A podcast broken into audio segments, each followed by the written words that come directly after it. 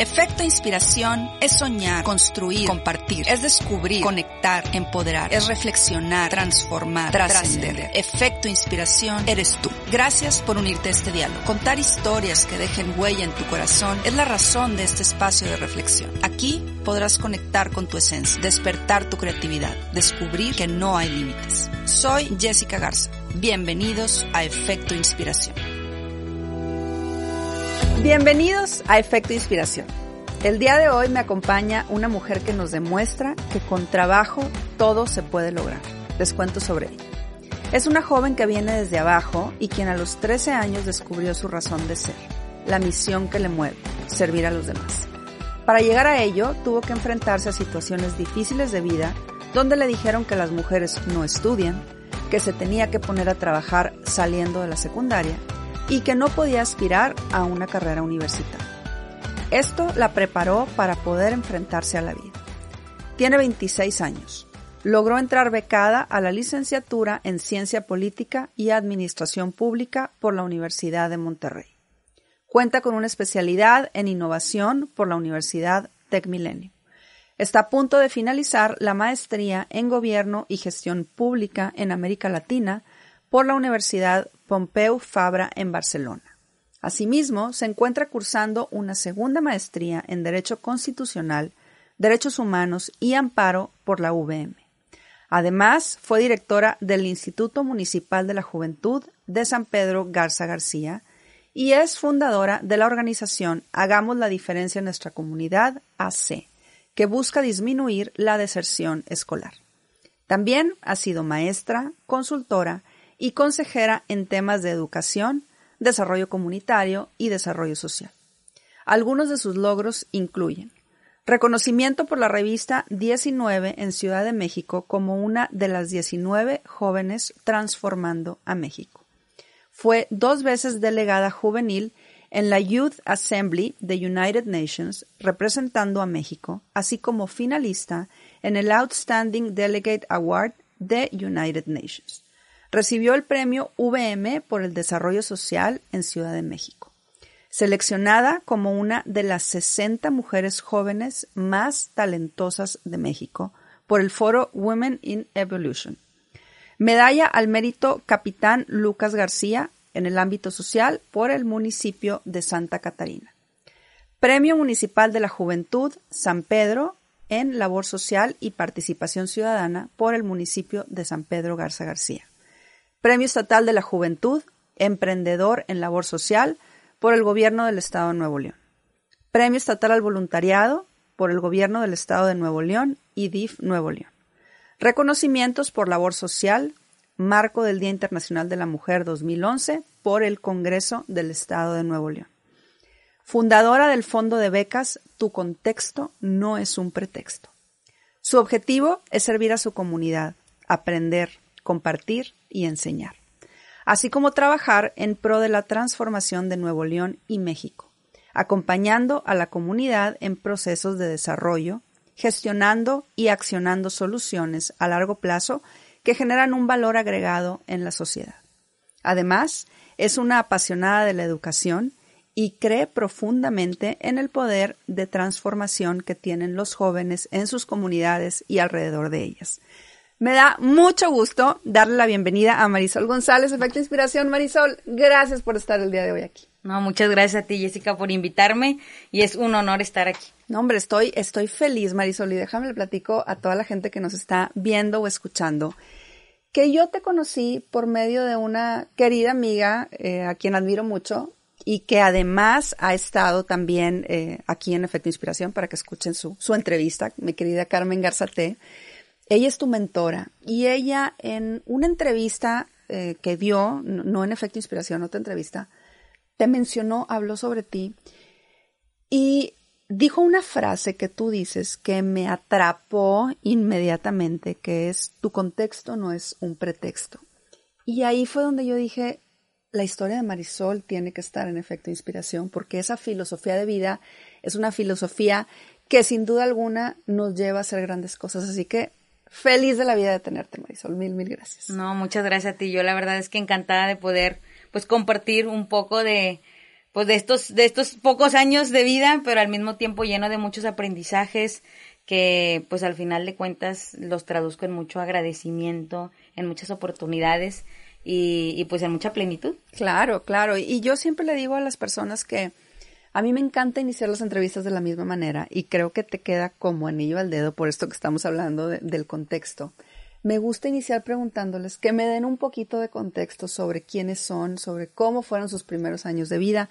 Cuéntanos un poquito quién es Marisol González y cuál es ese contexto que no debe ser un pretexto. Cuéntanos un poquito. Muchas gracias. Pues fíjate que pues toda, este, ahora sí que donde me empiezo a dar cuenta que, que podía aspirar a un futuro diferente, uh-huh. eh, empieza cuando tenía trece años, yo estaba en la secundaria. Okay. Este, la mayor parte de mi vida he vivido en Santa Catarina. Okay. Entonces mis papás vienen de Veracruz a Nuevo León buscando mejores oportunidades. Uh-huh. Mi mamá solo estudió hasta el tercero de primaria, mi papá hasta el segundo de secundaria.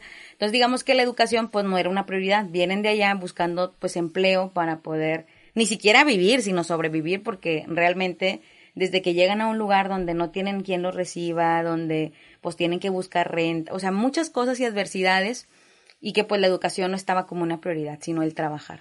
Entonces, eso lo, lo fui entendiendo conforme a los años, pero te voy platicando uh-huh. ahorita en el camino.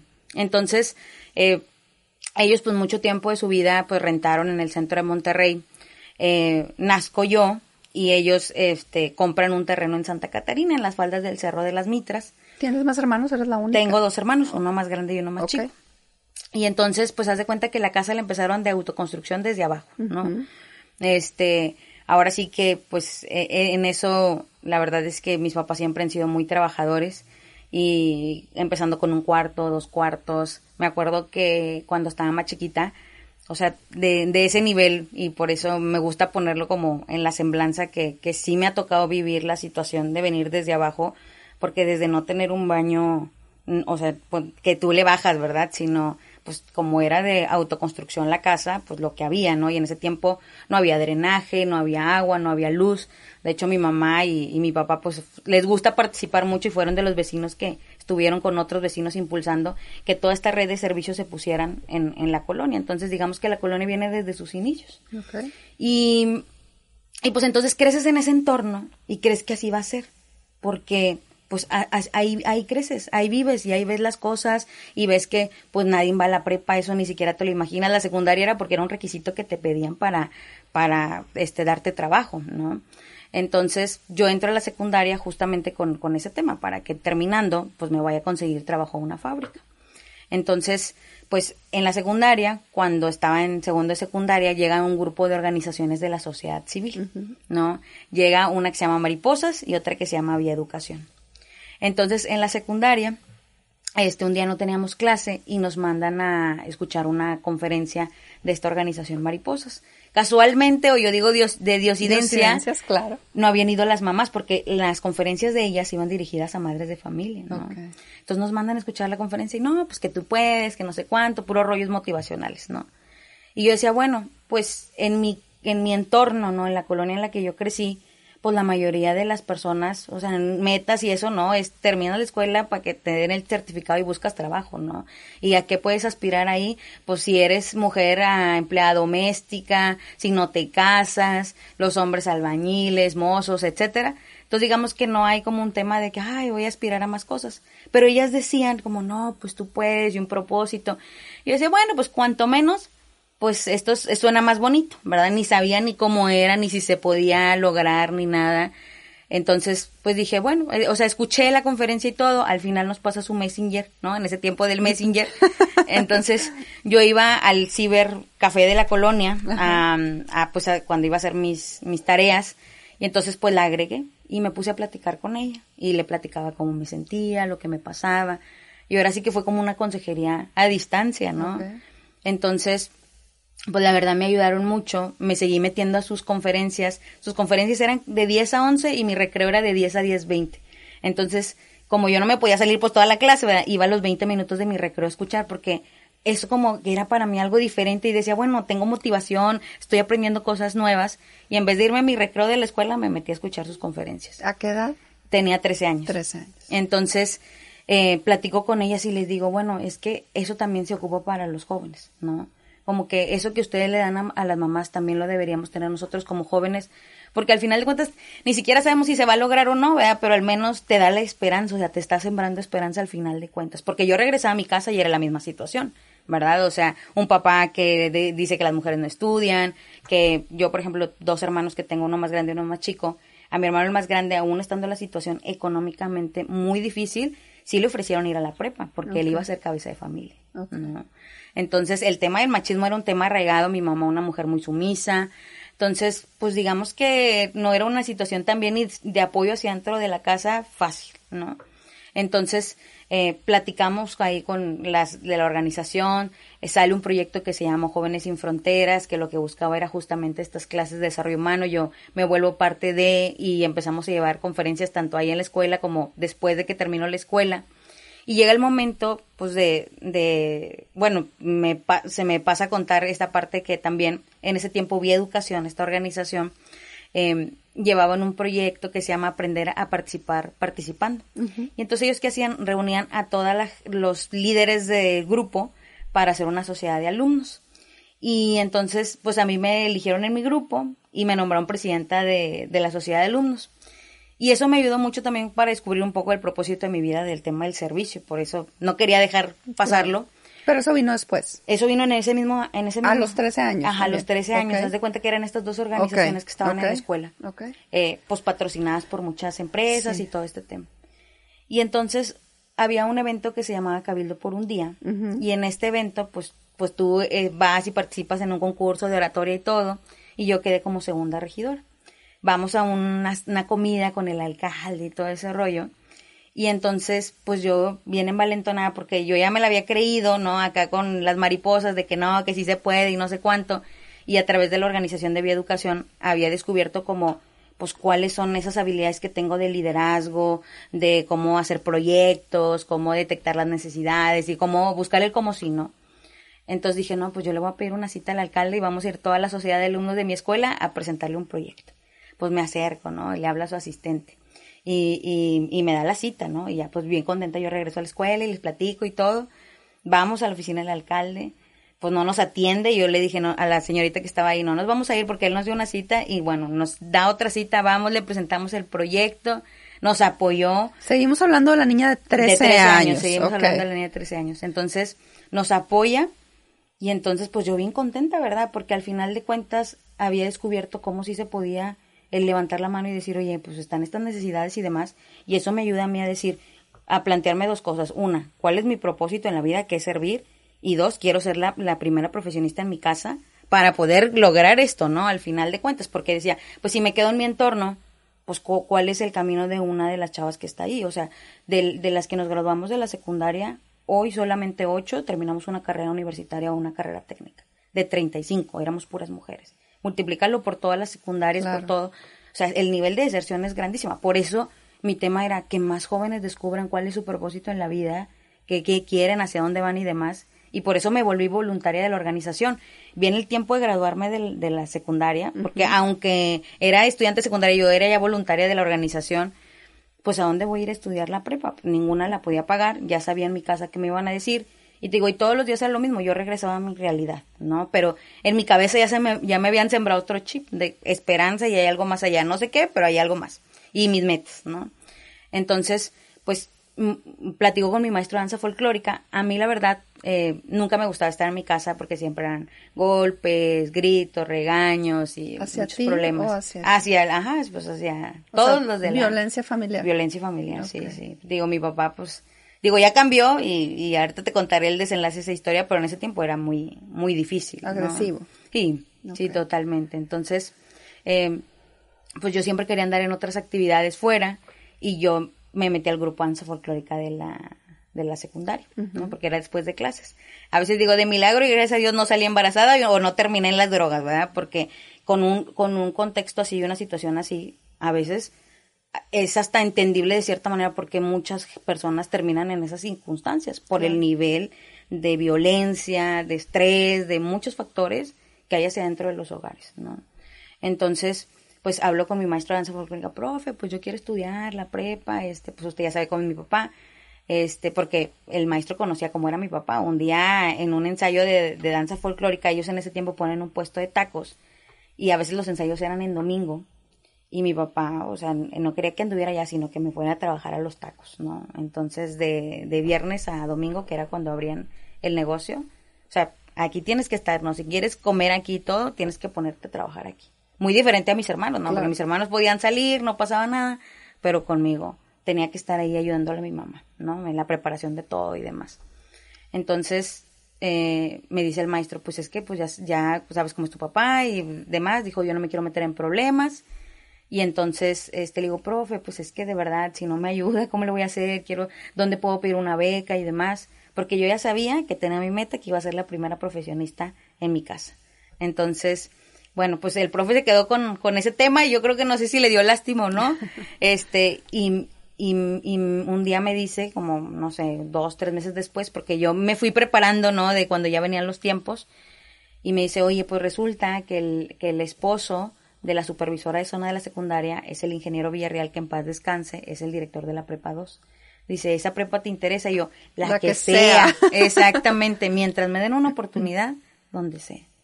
Entonces, este, bueno, pues me dice, pues cuando nos dé la cita te aviso y todo. Me acuerdo que me avisó así de la nada, no tenía ni dinero para el camión, le pedí prestado a un amigo, le dije, acompáñame porque ni siquiera sé llegar, este, y nos fuimos. Entonces hablo con el ingeniero y le platico y todas mis aspiraciones, bueno, le enseñé mis calificaciones y demás. Y yo creo que dijo, ya para que se vaya y ya no me esté diciendo nada, me dio una beca del cien por ciento. Wow. Entonces llego muy contenta a mi casa, le platico a mis papás, yo pensando que mi papá iba a decir, wow, felicidades, tal. ¿Qué crees que me dijo? Que no. Dijo, no, o sea, como que el, el plan ya sabemos hacia dónde era, ¿no? Ponerte a trabajar. Yo me enojé. Y me acuerdo que sí le levanté la voz y le dije, es que no te estoy diciendo que quiero irme a una fiesta, que salí embarazada, no estoy trayendo problemas. Simplemente necesito que me firmes un papel donde me autorizan porque yo era menor de edad. Claro, claro. Y mi mamá en ese tiempo una mujer muy sumisa, entonces pues que lo que mi papá dije, eso era, ¿no? Y aparte no firmaba nada ella sin la autorización de mi papá. Entonces, ya después que no estaba mi papá, platico con, con mi mamá y le digo, pues ayúdame, necesito la firma de verdad, no les voy a pedir dinero ni nada. Simplemente quiero una oportunidad para estudiar. Entonces, pues no sé cómo la consiguió y ya me da. ¿No? O sea, ¿sí firmó tu papá? Sí firmó mi papá. No sé cómo le hizo mi mamá, pero me trajo el papel. Entonces, ese tiempo mi papá muy molesto conmigo y me dejó muy claro, si no ayudas aquí a trabajar los fines de semana en el puestecito de tacos que tienen, o sea, pues, o sea, vaya, vaya. No, aquí no puedes estar, aquí es, este, o sea, como un trabajo, ¿no? Para vivir aquí tienes que trabajar ahí. Entonces, no le importaba si este, llegaba bien cansada de la prepa o si el, el lunes me tenía que ir este, bien temprano a las seis de la mañana en el camión para este, llegar a la prepa o las tareas, nada. Él era así y todo ese tiempo muy molesto porque lo había desobedecido. Entonces, pues imagínate frente a esa situación y a veces que no tenía dinero para el lonche ni para el camión y demás. Y muchas veces quise tirar la toalla porque decía, pues le hubiera hecho caso a mi papá. Aunque ganara mil doscientos pesos, claro, no andaría aquí en el sol, ¿no? Desde Santa Catarina hasta el Obispado para tomar las clases o bien, y bien temprano, ¿no? Así. Entonces, pues fueron momentos, claro, muy difíciles donde, pues sí, y luego al final de cuentas volví a automotivarme y decía, bueno, tengo una meta, tengo un sueño y déjame, voy a seguir. Déjame te interrumpo tantito, Marisol, porque me parece muy impresionante lo que estás platicando. Me parece una, una historia, pues no sé ni qué, ni qué adjetivo ponerle, pero de una mujer muy determinada, de una mujer muy valiente, de, de una mujer muy segura, pero al mismo tiempo yo, yo quiero entender cómo pudiste formar esa mujer valiente, segura, determinada, disciplinada, cuando lo que tú veías en tu contexto era todo lo contrario. ¿Cómo logras que tu mente y, y, y tu corazón estén como en sincronía para que lo que tú estabas viendo no afectara a lo que tú estabas sintiendo, de decir, oye, ¿sabes qué? Es que yo voy por aquí y voy hacia acá. ¿Cómo, cómo, cómo se hace eso? Porque ahorita toda esta historia que estoy viendo y que estoy escuchando, esa parte me parece un reto enorme. ¿Cómo, cómo lo hiciste tú para, para lograrlo? Para, ahorita me decías, quise tirar la toalla, quise decir, oye, ¿sabes qué? Pues mi papá tenía razón, a lo mejor hubiera estado eh, más sencillo si, si gano esos mil doscientos pesos. ¿Cómo, ¿Cómo se logra empatar esas dos partes?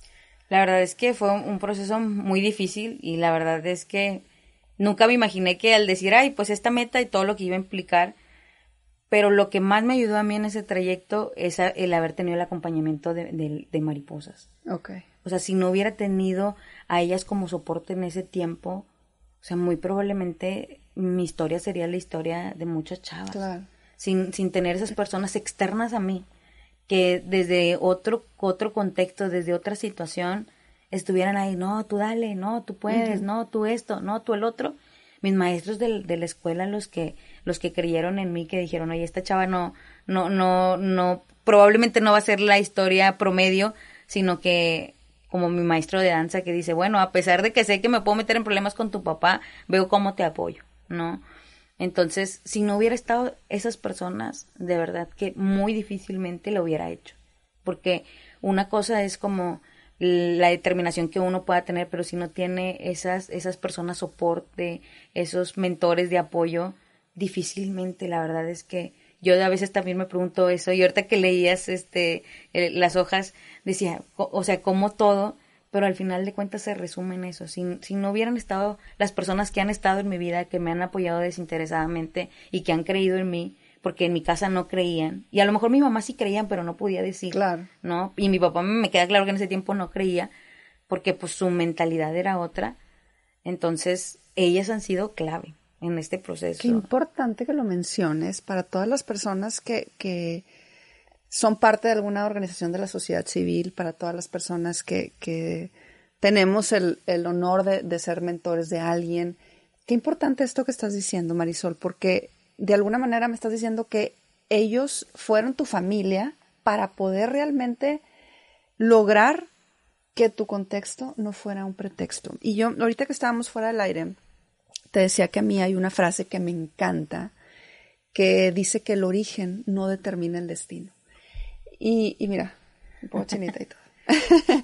eh, esta frase la veo en ti cien por ciento, porque si bien tú nos dices, vengo de un de, desde abajo, así, así lo pusiste tal cual en tu semblanza, eh, no había ni siquiera drenaje, no había eh, a lo mejor lo, lo necesario o lo básico para que una persona pudiera sobrevivir. Tú eso no nunca lo viste. O si lo, o si lo viste, lo, lo, de, lo pasaste por alto y te fuiste a tu meta, a tu meta futura. ¿Qué pasó después? Ahorita nos quedamos en que eh, llegaste a, a la prepa, decías que uh-huh. en algún momento, pues a lo mejor hasta te, te arrepentías. ¿Qué pasó después?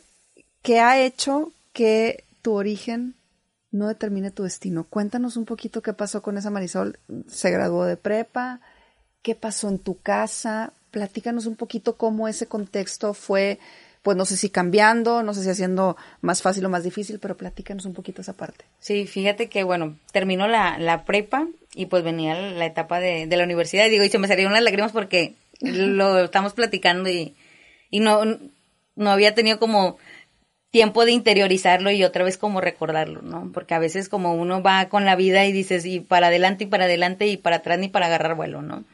Entonces... Ay, es una hermosa. ¿A poco no es una hermosa? Ojalá que tu, estuviera la cámara aquí cerca para que vieran esas lágrimas que son, pues, lágrimas de triunfo a final de cuentas, Marisol. Pero perdón. No, muchas gracias. Perdón por interrumpirte. No, y, y haz de cuenta que entonces en ese tiempo aparece, pues, otro otro gran ángel, ¿no? Y otra gran persona que, que me ha acompañado en este proceso, eh, que es Carmen, ¿no? Y, y que, pues, estábamos en un, en un evento de la organización donde, pues, ellas este, tenían un, un evento para madres de familia, y iba ella de invitada, y entonces me presentan con ella, este, ella me platica que hay una beca en la U D E M uh-huh. para, para, pues, estudiar la carrera, y yo decía en mi cabeza, digo, obviamente, pues, no se lo dije ahí, ¿verdad?, en ese tiempo, pero yo decía, la U D E M es una universidad de ricos, ¿verdad?, porque a veces me preguntan que si mi sueño era estudiar en la U D E M, y la verdad es que no, mi sueño ni por aquí me pasaba, mi plan era... Este, terminar la prepa, esperarme un semestre para juntar dinero para poder entrar en el siguiente semestre para, pues, pagar el examen de admisión y todo eso, o sea, digamos, un, un semestre no dejar este, dejar de estudiar para ponerme a trabajar y tener el dinero, porque yo sabía pues que en mi casa no, no claro. me iban a apoyar. Entonces, este, me presentan a ella y me platica eso y digo, bueno, pues una universidad de ricos, y sí me pasaron muchas cosas en ese tiempo por la cabeza como, y pues yo qué voy a hacer. Yo tenía ese concepto de la U D E M, te voy a platicar por qué. Mi mamá, to, antes de, del puesto de tacos, toda su vida había sido empleada doméstica. Okay. Digo, uh-huh. también este trabajó al, este pues en restaurantes como mesera y demás, pero la mayor parte de su vida aquí en, en, en Nuevo León como empleada doméstica. Okay. Y empleada doméstica de gente de San Pedro. Okay. Entonces, pues yo iba con ella porque mi papá me iba a dejar cuando estaba más chiquita. Es, digo, ya en la secundaria pues ya, ya era otra situación, en la primaria y demás, pero cuando estaba más chiquita. Y me acuerdo mucho este de unos estudiantes a los que mi mamá iba y les hacía la limpieza y eran de la U D E M, eran okay. médicos. Entonces, pues yo los veía que, yo los veía que vivían súper bien y sus carrazos y todo y demás. Como algo inalcanzable. Exacto, sí. Y jamás, sí. haz de cuenta que en ese tiempo cuando los veía y cuando íbamos subiendo así para arriba ya en las casas de este, de la Sierra Madre, pues yo decía, no, o sea, nunca por la mente en ese tiempo, no, o sea, aspirar a nada de eso, nada, porque pues no lo conocía, claro, ¿no? Y a, además éramos como, pues, la, las personas que son de la limpieza, ¿no? Entonces, este, también tenía ese antecedente porque estudiantes de servicio social de la U D E M iban a dar clases de computación al centro comunitario de mi casa. De hecho, yo aprendí computación con estudiantes de servicio social de la U D E M. Wow. Este, entonces pues yo los veía llegar en sus carrazos o que iban y los dejaban, digo, bien amables uh-huh. y todo, pero pues yo decía, estos chavos tienen dinero, uh-huh, ¿verdad? Uh-huh. Entonces nuestras realidades son muy diferentes. Y yo decía, no, pues me van a hacer sentir menos, ni siquiera yo, o sea, yo me empecé así como a hacer ideas en mi cabeza, es que aunque yo decía, no, pues yo tengo un propósito y todo, pues te entran los miedos y te entran las inseguridades. Totalmente. Entonces, este, pues ya me dijo, dame tu correo, me acuerdo que me mandó la convocatoria, la descargué, la vi, te cumplía todos los requisitos. Dije, bueno, pues chicle y pega, yo voy a aplicar, ¿verdad? No, no me, no me costaba el examen de admisión, entonces, y más que ir a dejar la papelería. Entonces decía, bueno, no pierdo nada ahorita como de dinero que no tengo, claro, ¿no? Y pues como quiera yo ya tenía planeado que me iba a esperar un semestre en lo que juntaba dinero. Entonces dije, bueno, pues voy a aplicar. Pues aplico, voy, entrego la papelería a la universidad. En ese tiempo también conozco a otra persona que, que también ha sido parte de esta historia, que se llama Mónica Piu. A mí me habían invitado de, de, de como representando a, al tema de Jóvenes Sin Fronteras en Mariposas a un evento con unos estudiantes en el TEC. Uh-huh. Y entonces yo también dije, no, pues yo voy a poner ahí en mi semblanza que quiero estudiar y no sé cuánto, a ver si me dan una beca según yo en el TEC, ¿verdad? Y entonces la moderadora de, de ese evento era Mónica Piu, que directora en ese tiempo del Centro de Liderazgo de la U D E M. Okay. Y entonces ella al final me dice, se acerca conmigo y me dice, tú no tienes perfil para el TEC, tienes perfil para la U D E M. Y me da su tarjeta. Entonces haz de cuenta que se combinaron es, estos dos temas, ¿no? Y dije, bueno, por un lado ya me llegó la convocatoria a través de Carmen. Por el otro lado dicen que tengo perfil para la U D E M. Dije, bueno, pues no pierdo nada, en verdad. Entonces me acuerdo que me da su tarjeta Moni y me dice, escríbeme. Entonces pues yo le mandé mensaje y dije, pues acá ya me mandó la convocatoria y todo y tengo que ir a admisiones y que ni siquiera tengo la menor idea. Y dije, pues le voy a escribir a, a Mónica. Bien linda, me contestó, me vinculó con la persona, Erika Villarreal, que es una hermosa a quien le agradezco mucho porque desde el día uno en que llegué a la universidad, me recibieron como si tuviera el dinero, así lo pienso. Tan impre- impresionante, nunca vieron distinción en mí, ni cómo venía vestida, ni si llegué en carro, si llegué caminando. Y me dieron toda la atención tan padre, hasta me llevaron a dar un recorrido en el campus, que me encantó, ¿no? La U D E M. Y dije, a mí me gustaría estudiar aquí. Pues ya dije, dije, wow. Pero ya no depende de mí, tengo que aplicar la beca. Entonces, este, hago mi examen de admisión, eh, pues meto mi, mi papelería, y, y me notifican como un mes antes de terminar la, la prepa, que me habían dado el ochenta por ciento de beca. Okay. Cuando pregunto cuánto es el veinte por ciento, era como pagar la uni sin beca. Digo, yo como que era bien contenta, pues ya me habían dado claro. una beca. Y yo pues llego bien contenta. Digo, ya no le iba a ir a contar a mi papá, porque ya sabía lo que me iba a decir, ¿verdad? Entonces yo le cuento a mi mamá, pero andaba mi papá por ahí escuchando, y pues yo sabía lo que me iba a decir. Lo primero que me dice es que es no, que le van a quitar la casa, que es una escuela de ricos, que ahí nos van a hacer menos. Y con un poco de, de mis miedos que yo también ya me había este, ¿cómo se llama? Ya había pensado, ¿no? Cuando, cuando conozco a Carmen y me platica de eso. Entonces, pues yo otra vez me enojé y le dije, pero ni siquiera he aceptado, ni siquiera, o sea, así claro. no. Y este, y mi mamá pues no, no se metía, ¿verdad? Ella escuchaba y no se metía. Entonces, después, ya que no estaba mi papá, mi mamá me preguntó, oye, ¿cuánto, cuánto es ese veinte por ciento? Y le digo, pues son más de dieciséis mil pesos. Y, y va y checa, ¿no? Ella como, pues, siendo empleada doméstica la mayor tiempo de su vida y luego, pues, apenas acaban de poner un puesto de tacos, pues, digamos que tampoco no es claro. Como que tuvieron, uff, di ajá, mucho dinero. Ajá. Y entonces dio la diosidencia, ¿no? Que el dinero que ella tenía ahorrado era lo que yo necesitaba wow. para mi primer semestre. Esa ha sido una de las cosas más extraordinarias que mi mamá ha hecho por mí. Porque literalmente, o sea, se despojó de sus ahorros y me dice, de aquí para adelante tú sola, mija. Y no porque no te quiera apoyar, sino que ya no tengo dinero. Entonces, y aparte me dice, y no le digas a tu papá, porque se va a enojar. Entonces, eso para mí ha sido como la, la primera persona dentro de mi familia que, a pesar de, no sé, que mi papá le pudiera decir o lo que sea, que literalmente se, o sea, se despojó y creyó y me apostó, ¿no? Entonces dije, pues ahora tengo el compromiso más fuerte de sí terminar la universidad y de ser esa primera profesionista y, y, y, y obviamente pues compartir ese logro primeramente con mi mamá, ¿no? Para mí, mi mamá es una de las mujeres que yo más admiro porque aunque ella no haya tenido la oportunidad o los medios para seguir estudiando, es una mujer bien chambeadora, ¿no? Me acuerdo cuando estábamos más chiquitos y mi mamá le hacía todo. Aunque fuera empleada doméstica, vendía quesos, vendía tamales y yo iba con ella a ayudarla, ¿no? Y nos trepábamos al cerro a vender quesos y tamales y demás. Entonces, pues, claro, decía, yo quiero ser ese orgullo de ella, ¿no? Principalmente, que, que, que, que ya, le, ya que le apostó, pues, wow, demostrar, ¿no?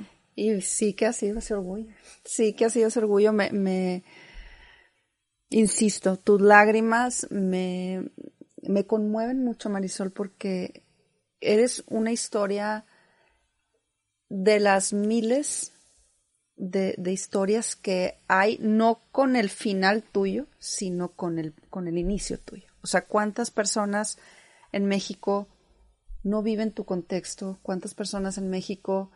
y en muchos otros lugares, ¿no? Pero enfocándonos aquí en nuestro país, no empiezan con, con esta realidad que tú, que tú hablas. Mm. Y cómo, me llama la atención cómo dices cuando llegaban estas personas de la U D E M y cuando veías a, a estos chavos que decías, es que son realidades muy diferentes. Me llama la atención cómo, cómo lo tenías tú tan claro, pero insisto, me llama más la atención ese sueño y eso que tú descubriste a tus trece años que te movió. ¿Cuál crees tú, Marisol, con, con todo esto que has vivido y con esta experiencia y, y, y con estas adversidades de que muchas veces en la familia es cuando tenemos más apoyo y en tu caso, pues no, no fue así? O sea, ahorita nos hablas de, de ese sacrificio que hizo tu mamá que, que, que con lágrimas en los ojos me dices fue la primera persona que creyó en mí, pero que ella también estaba de alguna man- manera sometida pues a esa violencia o a ese machismo que, que estoy segura que no es algo que, que ella quería para sí. ti y, y que por eso te dio todos sus ahorros para que de alguna manera tus sueños se hicieran realidad. Pero ¿cómo, cómo se logra, Marisol, a, a esta temprana edad, como tú a los, a los trece años,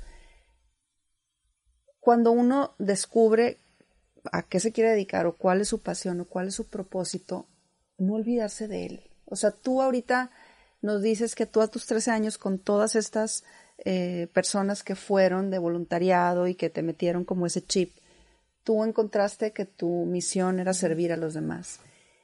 Pero también me estás diciendo que tú veías que esa no era tu realidad, también me estás diciendo que tú veías el machismo en tu casa, también me estás diciendo que tú veías todos estos obstáculos. ¿Cómo, ¿Cómo se logra mantener como esa firmeza de decir, oye, ¿sabes qué? Esta es mi misión, ya la encontré? Porque creo que también eres afortunada, Marisol, porque hay personas que, po- que pueden tener cincuenta, sesenta años que no saben cuál es su misión de vida y que tú a los trece años la hayas encontrado, creo que también es una bendición muy grande que, que tuviste. ¿Cómo se mantiene el haber encontrado ese propósito tan joven y mantenerlo en un en una situación de tanta adversidad y de, de sí con pequeñas luces, como, como me platicas ahorita, luces importantes, como fue la luz de Carmen, la luz de Mariposas, eh, de Vía Educación, que, que conozco perfectamente bien a Armando, también un tipazo? ¿Cómo logras que esas luces sean más fuertes que las sombras? La verdad es que yo la, insisto, ¿no?, en esa parte que si no hubieran estado estas personas a quien pudiera recurrir a contarles, ¿no?, hasta de cómo me sentía, lo que me pasaba y ese acompañamiento, ¿no? Creo que esa es una de las cosas como más importantes que yo destaco. Eh, es, es, es, es como voy pudiendo, digo, ahora sí que como dicen, un día a la, vez, día a la vez, ¿no? Ya. Un día a la vez y, y obviamente, digo, muchas veces, claro que quise abandonar todo y decir, no, hombre, me, o sea, yo veo que mis compañeros ni se la complican, ¿verdad? Aunque sus situaciones estén muy difíciles y demás, pero también, ¿sabes? Como el haber también sido voluntaria de la organización, estar con el programa Jóvenes Sin Fronteras, yendo a otras escuelas, eso me comprometía también más, el escuchar la historia de los jóvenes y el decir, bueno, entonces, aún tengo que comprometerme más para lograrlo y ahora sí, a cualquier persona que diga que no se puede, demostrarle cómo sí, ¿no? Y que también puede. Por eso, cuando nace Hagamos la Diferencia, que es esta organización que, que se funda en el dos mil catorce, cuando yo era estudiante de la U D E M, yo dejo de ser voluntaria de la organización y doy paso a, a consolidar mi propia organización. Justamente esa era la, era, el, el, la misión, ¿no? Que más personas que están en la misma situación en la que yo estuve no tengan que pasar por esa situación, ¿no? Te cuento el caso, por ejemplo, así que será como... pues cuando nace el Fondo de Becas, uh-huh, nace uh-huh. porque un día me invitan a... Pues mi conferencia siempre se llama Tu Contexto No Es Un Pretexto. Así, ¿no?, le vamos a poner a, a, a este el, episodio a este, pues, también. y este y me invitan así a una secundaria bien alejada en García, uh-huh. ¿no? Yo digo hasta donde da vuelta el aire. Y entonces yo no había ido a García. Y hasta adentro, ¿no? Había ido al centro, pero no hasta adentro. Y vas viendo la realidad, ¿no? De las casitas tan chiquitas que hay, del hacinamiento que viven. Y llego a la secundaria. Y entonces doy mi plática. Y luego el director me acerca a seis niñas. Con los mejores promedios. diez limpio, nueve punto nueve. Que iban a dejar de estudiar porque ya no tenían recursos. Una de ellas me acuerdo perfectamente que venía huyendo de Puebla por violencia. Venían, venían huyendo del papá por la violencia que ejercía. Y me conmovieron tanto sus historias. No, yo me acuerdo que en ese tiempo me iban a dar el premio de la U V M y eran como cuarenta y cinco mil pesos uh-huh. que me iban a dar en ese premio. Eh, hay un consejo de la organización que había hecho un evento de recaudación de fondos. Y dije, pues mi premio ya está, o sea, para, para las becas. Dije, déjame, le hablo a los del consejo para ver si, si van, ese dinero lo pueden pasar para estas becas. Y en ese tiempo, el doctor Antonio Díaz, que era el rector uh-huh. de la U D E M, uh-huh. dije, pues que ellas, ellas merecen ir a la Politécnica de Santa Catarina, la, la nueva que abrieron. Que descubran que hay algo más allá, porque también tiene que ver la infraestructura de la escuela donde estudias, cómo te cambia. Yo me acuerdo cuando entro a la U D E M, algo tan simple y que a veces la gente lo pasa por alto, tener papel de baño en la U D E M, porque en, en, la escuela, en las escuelas en las que había estado nunca había habido papel, y una limpieza, una pulcridad en los baños, y entonces eso, eso te hace aspirar a más, ¿no? Y, y a lo mejor para, para, para mucha gente es insignificante. Para mí me marcó el saber que había papel de baño y limpieza en los baños. Porque eso no, no lo había visto en ninguna escuela pública en la que había estado. Wow. Entonces, yo hablo con el doctor de aquí y le platico, es que hay, hay, hay estas chavas que quieren estudiar y la, la política que ustedes acaban de abrir, ya tengo tanta cantidad. Y me dice el rector, yo, yo voy a ver cómo te apoyo también. ¿No? Y entonces un dinero que, que, que, que él donó, que destinó de su dinero, y más el que ya habíamos juntado, logramos becarlas durante los tres años de la prepa en la Politécnica. Y ahorita están en la universidad. No, bueno, qué congruencia. En, entonces, ese, ¿por qué? En ese tiempo, digamos, ya tenía más posibilidades económicas. Cuando era estudiante de prepa y de universidad, pues mis posibilidades económicas eran muy diferentes. Pero entonces, como, como iba a la secundaria, yo lo que podía donar era mi tiempo, ¿verdad? Este, veía como los chavos sí, sí, se, sí verdaderamente, o sea, les, les, les hacía sentido lo que les decía, y ahorita me gustó ver que muchos de, de les digo de mis chavos que con, a los uh-huh. que acompañé en su tiempo, aunque éramos tres, cuatro años de diferencia de edad, y aunque mi situación estaba igual, y todavía no cambiaba, pero yo ya me la había creído, y es lo que quería sembrar, me da mucho gusto ver que hoy ya son profesionistas y que ya se graduaron, ¿no? Y entonces eso a mí me decía, no, pues yo tengo que acabar la universidad y tengo que seguirme capacitando y, y más y más y más y más, que me permite decirle a todos los chavos que sí se puede, ¿no? Para que no vengan y te cuenten, ay, es que como lo escuché allá, sí se puede. No, que yo puedo decirle, yo los entiendo, yo lo he vivido y sí se puede, ¿no? Y ser ese, ese acompañante o esa acompañante como lo habían sido conmigo muchas personas, ¿no? Entonces, me gradué de la universidad, tuve la oportunidad de irme dos veces de intercambio, jamás en la vida me imaginé que podía salir del país.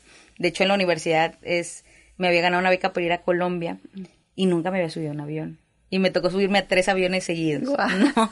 Entonces, me acuerdo que mi papá no quería porque no, y Colombia, y todos los míos y las inseguridades, yo me fui sin permiso. Claro. Dije, no, yo voy a ir a vivir esta experiencia, me fui a estudiar inglés a Canadá, este, y un día antes de graduarme, yo me gradué en el dos mil dieciséis, en diciembre, y un día antes de graduarme estábamos en las mecedoras ahí afuera de la casa. Y entonces ahí estaba mi papá. ¿Tu papá todavía enojado con o, o ya había como superado? No, todavía. Un todavía poco, enojado. Un poco, ajá. Okay. Ya menos con la intensidad, okay. O sea, ya iba disminuyendo. Pero ahora te voy a contar el desenlace de esta uh-huh, historia que uh-huh. es muy bonita. Entonces le digo a mi papá, yo estaba tratándolos de convencer que fueran conmigo a la graduación. Te digo, pues mi mamá ya sabías cómo era. Si mi papá no, es no, sí, sí, sí. Y mi papá había dicho que no. que no iban a ir a la graduación, y yo, pues, ¿cómo? Pues, todos van con, me acuerdo que ahí les estaba casi creo rogando, todos van, los, todos, o sea, todos los estudiantes van con sus papás a la graduación, ¿cómo no van a ir? Y yo sentía y veía en la cara de mi mamá que ella sí quería ir, pero pues obviamente se le cuadraba al a mi papá. Claro. Exacto, entonces, eh, pues yo convenciéndolos, y me, y me dice mi papá, pues mañana vemos, o sea, casi creo que al cinco para las tres. Y le dije a mi papá, y aproveché ese momento, y le dije, le digo, te quiero decir algo. No sé cómo agarré la fuerza porque cuando pasó a la, a la, a la preparatoria, a los quince años, me acuerdo que una vez mi papá me quería pegar. Y le levanté la mano, no para pegarle, sino para detener el golpe. Y le dije, ni una más. Desde ahí mi papá jamás me volvió a pegar. Y entonces cuando estoy en la universidad me acuerdo mucho de eso y dije, no sé dónde agarrar fuerzas para decirle no a mi papá que le agradezco. Me salió del corazón decirle, te agradezco por todos los no que me diste.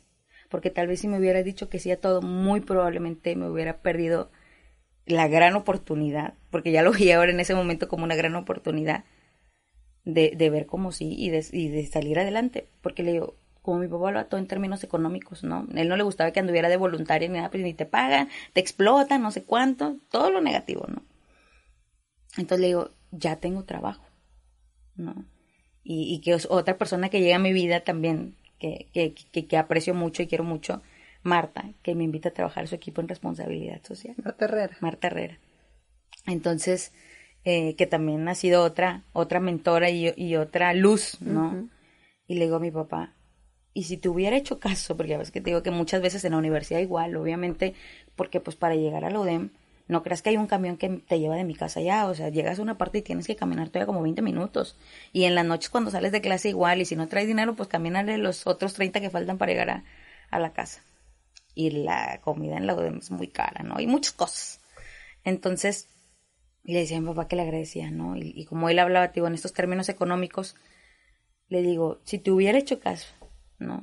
Pues a lo mejor se hubiera ganado esos mil doscientos, mil quinientos, mil ochocientos, digo, pero ahora voy a ganar veinte veces más, y voy a poder venir a aportar aquí a la casa. Mi papá se quedó helado. Wow. Porque le digo, ya tengo trabajo, ya nada más estaban esperando que terminara mi tesis y me graduara, ¿no? Para, para entrar a CEMEX. No les había dicho, porque ya me habían dicho como semanas atrás que uh-huh, sí, uh-huh. a la oferta laboral, y este, pero yo dije, no, no quiero decir nada hasta que ya haya terminado ahora sí que la universidad. Entonces mi papá se queda así callado. Y, y, en ese, y en ese tiempo es donde aprendo también como a, a entender su contexto, que él venía de, de esa historia de pues muy limitadas oportunidades, que no lo justifico para nada, pero aprendí a perdonarlo, ¿no? Y hace, hace dos años nace mi primer sobrinita, ¿no?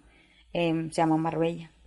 Y estábamos ahí, yo ten, o sea, pues tenía unos meses, este, ¿qué será? No sé, unos seis, siete meses.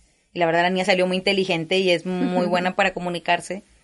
Y le, le sale a mi papá decir, tú vas a ser como tu tía. Wow. Tú también vas a ir a la universidad. Para mí, esa, haz de cuenta que ha sido el mejor premio que me han dado. Porque a lo mejor tenía que pasar todo lo que, lo que pasó conmigo para que la historia de esa niña vaya a cambiar. ¿no? Que las generaciones que vienen hacia adelante, Marisol, al menos en mi familia, y digo, y a todos los que inspiremos con esta historia, sean diferentes. Entonces, jamás había escuchado a mi papá decir algo así, y menos hacia una mujer. Entonces, wow, Marisol, qué barbaridad. Es que, insisto, eh, es una historia en la que, híjole, te, te, yo te quiero aplaudir y, y, y te quiero decir cuánto te admiro, porque lo más fácil es decir que, que nuestro contexto sí es nuestro pretexto, y lo más fácil es decir es que, que, que el origen sí determina el destino, y qué increíble que tú puedas romper con esto, con hechos. Me, me encanta esta anécdota que platicas ahorita de, de tu papá. Me encanta el que le hayas demostrado en, en son de paz, que le hayas demostrado con hechos, que le hayas demostrado con mucha inteligencia esa parte de decir, el origen no determina el destino y tu contexto no es un pretexto, Marisol. De veras que esta historia eh, es una historia que eh, ojalá la escuchen muchísimas personas, que ojalá se identifiquen contigo muchas personas, porque ahorita lo platicábamos fuera del aire. Esa es la manera en la que este país podrá salir adelante, por medio de la educación, y tú eres el ejemplo claro de esto. Tú ahorita dices, ganó veinte veces más que esos mil doscientos que, que, que hubiera tenido si no hubiera estudiado. ¿Qué le dices a toda esa gente que está como dudando de si la educación es el vehículo para tener una movilidad social? ¿Qué le dices a las personas que a lo mejor no están en tu contexto, que a lo mejor están en otro contexto donde sí sus papás a lo mejor sí los apoyan o que sí pueden y que no quieren estudiar? Y también las personas que están en tu contexto y que creen que no es posible. ¿Cuál es ese, ese mensaje que tú les darías de decir, la educación es la solución? Totalmente, y te lo quiero platicar con un ejemplo, ¿no? Yo, yo para mí, en, en este tiempo, ya después de haber vivido como ese proceso y de darme cuenta que justamente la educación es la vía, no hay más, porque cuando yo estaba en la primaria, Este, pues estaba en un grupo mixto, ¿no? Hombres y mujeres. Cuando pasó a la secundaria, entró un grupo de puras mujeres. Cuando estaba en la secundaria, en esos trece años que te platico, estaba la época de la inseguridad, uh-huh, a uh-huh. todo lo que da. Entonces, añádele un contexto donde es pobreza y demás, y aparte inseguro, pues las posibilidades, híjole, o sea, se, se disminuyen. Se disminuyen. Uh-huh.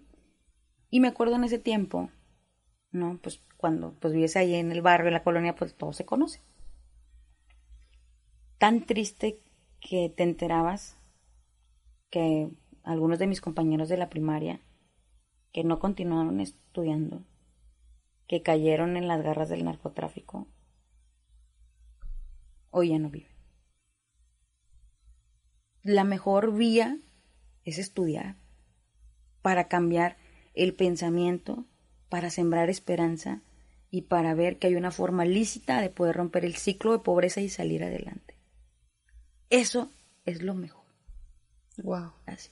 No, no, no. De, definitivamente eh, esta, es, esto que dices de, de, de la educación, de que es la vía, de que es la manera de salir adelante, me hace quererte preguntar hoy, que ya eres una profesionista, Marisol. ¿Fuiste la primera profesionista de tu casa? No sé, ¿tus hermanos estudiaron o no? No, ya no. Un, dejaron, uno no, no terminó la prepa y el otro la dejó trunca. Ok, bueno, tú como primer profesionista de tu casa, como esa mujer que te dijeron que no, como esa, esa mujer que, que, que estaba inmersa en un mundo machista, ¿cuál es tu sueño hoy? Porque hoy te sigues preparando y hoy sigues estudiando, y a mí, a mí un pajarito me dijo cuál es tu sueño, pero yo no voy a decir cuál es ese sueño. Quiero que tú nos digas cuál es el sueño que tienes en tu corazón, hacia dónde va Marisol. Fíjate que desde que estaba muy chiquita, y, y por eso estudié ciencia política, yo siempre eh, en mi corazón ha estado, ¿no?, de que quiero ser la presidenta de México, ¿no? Y obviamente pues para llegar allá hay que prepararse mucho y, y, y trabajar, ¿no? Eh, yo quiero estar en el servicio público, continuar en el servicio público, sirviendo a mi comunidad. También he descubierto que, que pues el emprendimiento social me gusta mucho, el seguir ayudando. Pero aún a pesar de la posición en la que me toca estar y donde Dios me permita estar, mi propósito no cambia, que es el servir. Entonces, desde donde quiera que esté, ¿no? Ese siempre seguirá siendo mi propósito. Servir a mi comunidad, ¿no?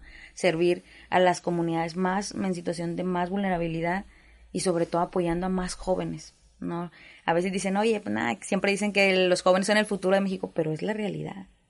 Los jóvenes somos el futuro de México, pero hay que acompañarnos. Hay que, todas estas personas adultas, ¿no? Eh, tienen que acompañarnos en este proceso, porque al final de cuentas nosotros heredaremos, ¿no? Todo, todo lo que dejen los adultos, y tenemos que estar preparados para eso. Entonces, independientemente de dónde me toque estar y cómo vaya construyendo hacia lograr mi meta en el futuro, es servir, ¿no? Ese es, ese, ese es mi más gran compromiso. Y no tengo la menor duda que, que, ya, que lo vas a hacer, ya lo estás haciendo, ya lo estás haciendo con, primero que nada, abriéndote y contando tu historia. Creo que esa es una parte fundamental, Marisol, de, de poder servir a los demás, porque la gente puede conectar contigo y puede sentir, sentirse muy identificada. Y número dos, con toda esta parte de voluntariado, con toda esta parte de poder ayudar a personas que también eh, viven situ- o vivieron situaciones como, como tú, eh, creo que ya, ya es, ese sueño ya lo estás haciendo, ese propósito lo estás cumpliendo el día de hoy.